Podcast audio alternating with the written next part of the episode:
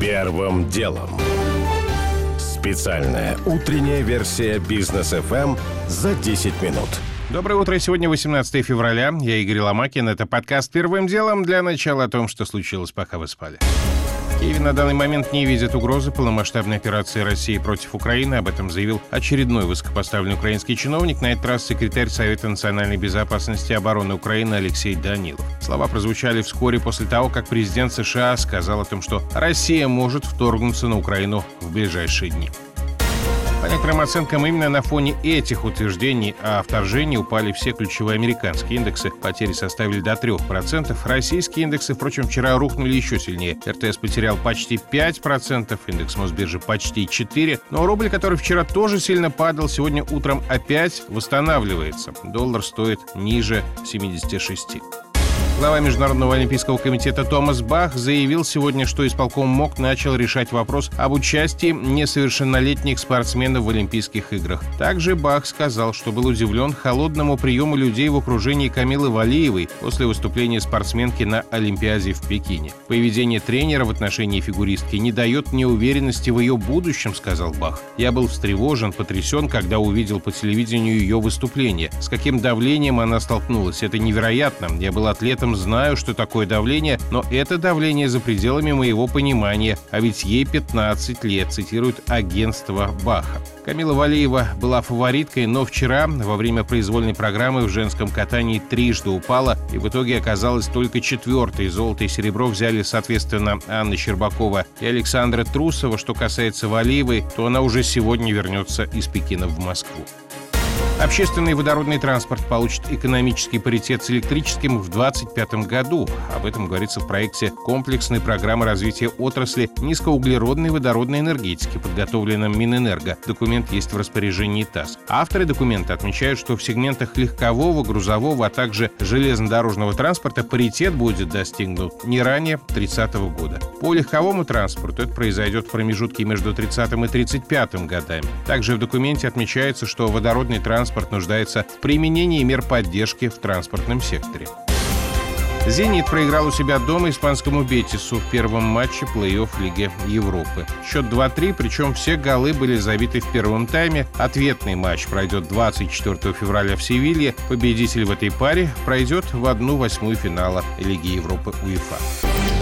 Первым делом. Теперь к основным темам. Эта тема еще поживет. На Западе явно не готовы остановиться с риторикой по поводу якобы российской агрессии. 16 февраля прошло без вторжения на Украину, но американское издание «Политико» уже назначило новые сроки после 20 февраля. Как раз Олимпиада закончится. Власти США охотно поддерживают накал. Джо Байден вчера сказал, что вероятность вторжения России на Украину очень высока. Оно может состояться в ближайшие несколько дней, и, возможно, это будет операция под чужим флагом. Потом в Пентагоне заявили, заявили, что на границе с Украиной Россия сосредоточила около 150 тысяч военнослужащих и военную технику. Даже если это так, с украинской стороны границы собрано войск вдвое больше, говорит военный обозреватель ТАСС, полковник в отставке Виктор Литовкин. Безусловно, со стороны Запада идет нагнетание. Запад просто торгует страхом, потому что под торговлей страхом продается боевая техника американская в Европу. На оккупации Украины этих сил недостаточно, потому что по законам военной науки наступающие должны быть в 3-4 раза больше, чем обороняющиеся. Но это российский взгляд на события, а вот как происходящее видит из Киева директор Украинского института политики Руслан Бортник. Это, безусловно, нагнетание, но не только. Это в том числе попытка сформировать более токсичный международный российский образ. И Запад на сегодня на силу отвечает демонизацией. Если это 150 тысяч, их недостаточно для полноценной агрессии в отношении Украины,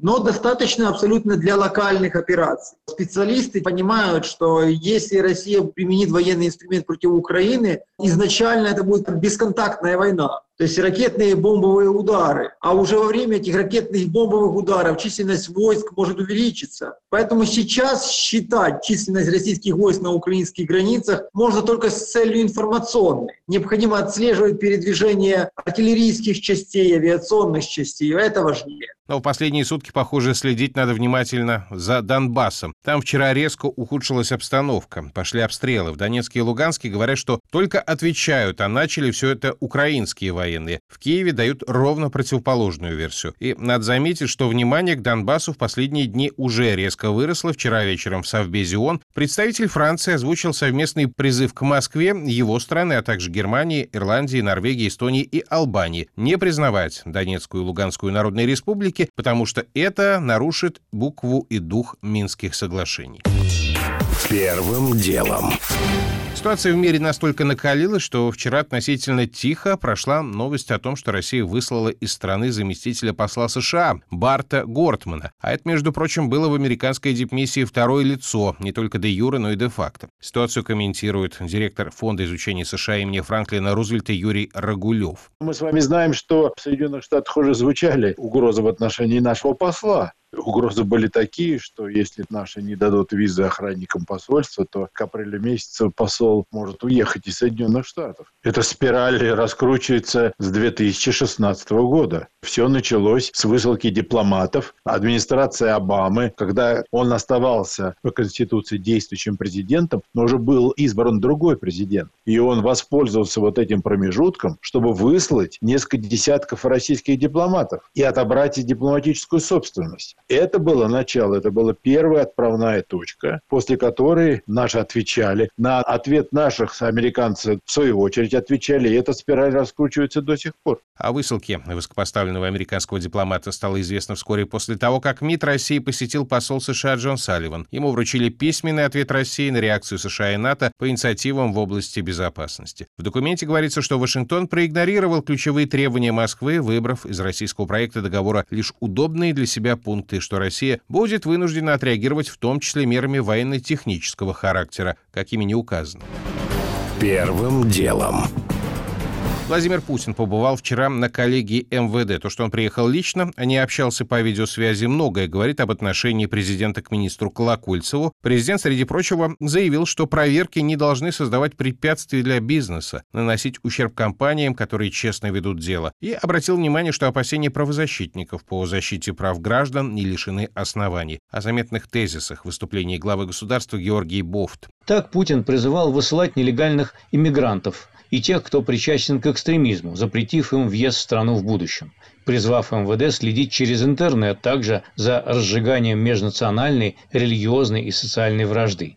Ни о каких возможных новых послаблениях в свете ранее осуждавшихся правозащитниками посадок за лайки речи уже нет. В то же время Путин никак не затронул тему возможной амнистии депортированных за мелкие правонарушения мигрантов. По некоторым данным, такой вопрос обсуждается сейчас с Таджикистаном. Вопрос деликатный. Так, на фоне преступлений мигрантов Калужская область на днях даже отказалась от трудовых квот по их привлечению. Вопрос требует комплексной проработки и, возможно, изменения всей системы трудовой миграции. Была затронута важная тема кибермошенничества, жертвами которого становятся как юридические, так и физические лица. Президент призвал самым серьезным образом совершенствовать порядок взаимодействия МВД с другими ведомствами. Хотя, наверное, стоило бы признать пока что полный провал борьбы против телефонных мошенников. О бизнесе было сказано скупо и в привычном ключе. Любые проверки должны быть обоснованными и не должны наносить ущерб компаниям, которые честно ведут свое дело нашлось место и для умеренной критики работы ведомства. По словам президента МВД, по итогам прошлого года не удалось достичь качественных сдвигов в раскрываемости преступлений. В этом некоторые могут усмотреть недвусмысленный намек, мол, раз вам дали новым законом расширенные полномочия, так используйте их активнее. Ну а Владимир Колокольцев, которому в прошлом году исполнилось 60 лет, еще, видимо, поработает. Георгий Буфт.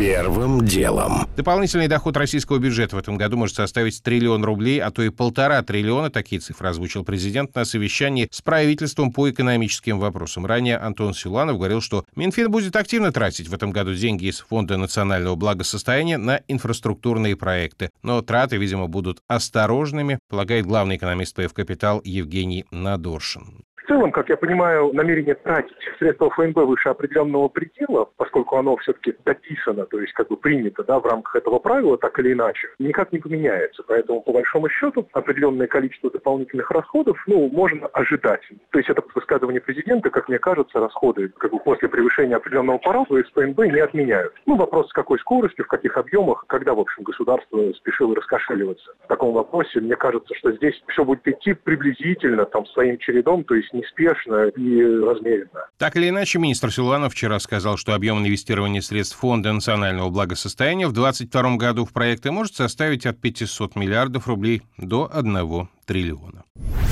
Первым делом. Уже не успеваю рассказать подробно о том, что в Москве за год было выписано более 16 миллионов штрафов за превышение скорости. Это на каждый автомобиль получается по 3-4 штрафа. О том, правда ли, что жители Украины массово уезжают из страны, мы спросили у самих граждан Украины. И о том, что бензин дорожает по всему миру, разбираемся, где, сколько будет стоить заправиться. У меня ж пока все это был Игорь Ломакин и подкаст «Первым делом». Кому мало, переходите в «Браткаст». Наш следующий выпуск утром в понедельник. Первым делом. Специальная утренняя версия «Бизнес FM за 10 минут».